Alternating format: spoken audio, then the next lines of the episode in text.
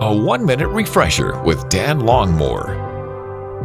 So, amongst your old papers and things, do you have some old state IDs or driver's licenses that had maybe old addresses where you used to live? Or, ladies, maybe you have some paperwork that has your maiden name, not your married name. But that's no longer who you are. The apostle John writes in 1 John chapter 3, "Dear friends, we are now children of God, what we will be has not yet been made fully known." And then he goes on in verse 3 of the chapter to say, those who have this hope in them purify themselves, even as He is pure.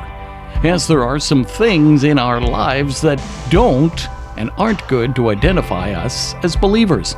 The Apostle Paul refers to these in the book of Ephesians, where he talks about speech and our actions, and he says, Whatever you do, do it to build others up and to encourage them.